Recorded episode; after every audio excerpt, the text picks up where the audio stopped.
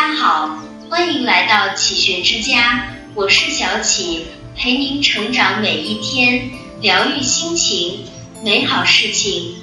大道至简，简单是一种生活理念，也是一种价值取向。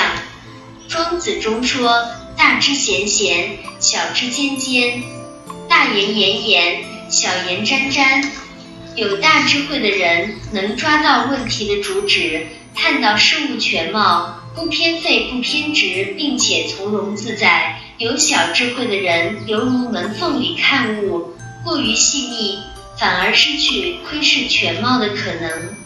有大智慧的言论，如同日月一样光耀大地，让人醍醐灌顶。小智慧的言论，犹如走在迷宫的蚂蚁。回海往复，累赘繁杂，让人云里雾里，不明就里。做最少的选择，才会有最好的选择。在信息洪流中，每天会收到百千条软件推送新闻，平台软件随时推送的折扣红包，网课学习各式花样课程的广告。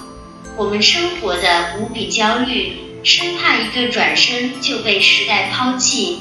却很少思考哪些信息是自己真正想要的。真正智慧的人会时刻保持清醒，只选择自己最需要的选项。有的人主动屏蔽了泛滥的信息，专注做自己的事情；有的人坚持极简生活，在朴素的生活中书写诗意；还有的人选择离群所居。思考体悟生命的真谛，最好的选择不是我得到了全部，找到自己最重要的东西并成为全部。比选择更重要的是有一颗负责到底的心。做出选择并不难，难的是能否负责到底。开一百次头，每次都无疾而终，不如选择一处深耕下去。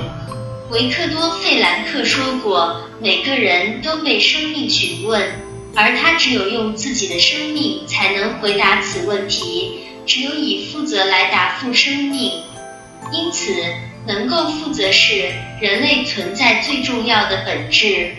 有时人与人之间拉开差距的原因，并不是因为过人的能力，而是他有一颗负责到底的心，在自己的节奏里。”过好这一生，每个人的节奏不太一样。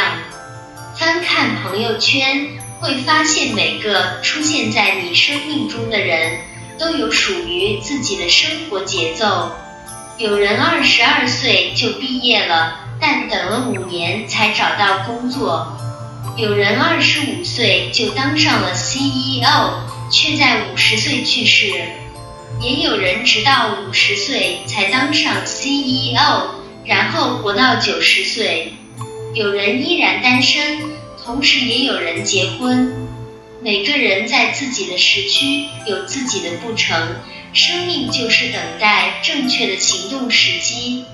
所以放轻松，你没有落后，你没有领先，在命运为你安排的属于自己的时区里。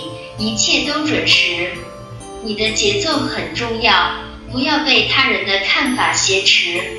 曾看过老舍的《离婚》，老李做着很多人艳羡的工作，却每天都很不开心。他不喜欢麻木的自己，不喜欢工作的氛围，可因为害怕别人对自己指手画脚，他硬是坚持了一年又一年。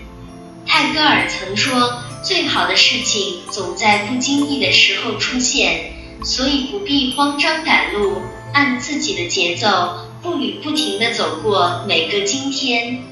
忙要有价值，闲要有滋味，一路走来，在自己的节奏里过好这一生。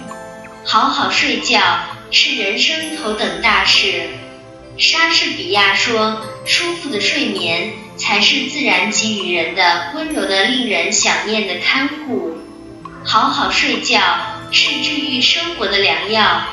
我们的人体系统其实是十分温柔的，每当生活乱糟糟的时候，它都在默默地抚慰着我们。随着早睡，那些糟糕的情绪仿佛都被悄悄地治愈了。屠格涅夫说过，睡眠像是清凉的浪花，会把你头脑中的一切伤浊荡涤干净。好好睡觉是对大脑最好的清洁。生活不易。三分靠治愈，七分靠自愈，而身体最好的自愈能力就是睡觉。好好睡觉是对生活最好的尊重。人生就是场马拉松，到头来拼的是健康。善待自己，不熬夜才是对生活的最好尊重。睡好了下半夜，才能过好下半生。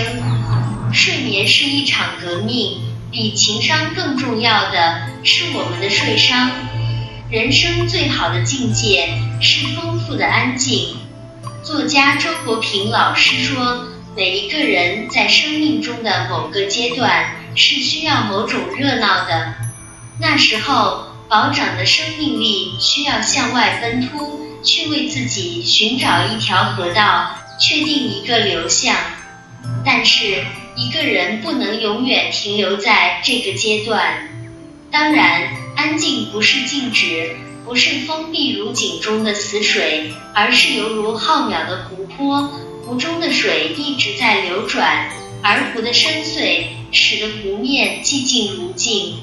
安静是因为追求内心丰盈，生活素简。梁文道曾经讲到。这是一个急躁而喧嚣的时代，我们就像住在一个闹腾腾的房子里，每一个人都放大了喉咙喊叫。为了让他们听到我们说的话，我们只好比他们还大声。于是没有人知道别人到底在讲什么。人越往后就越发现，生活素简，内心丰盈，才是最好的生活境界。这里是启学之家，让我们因为爱和梦想一起前行。更多精彩内容，搜“启学之家”，关注我们就可以了。感谢收听，下期再见。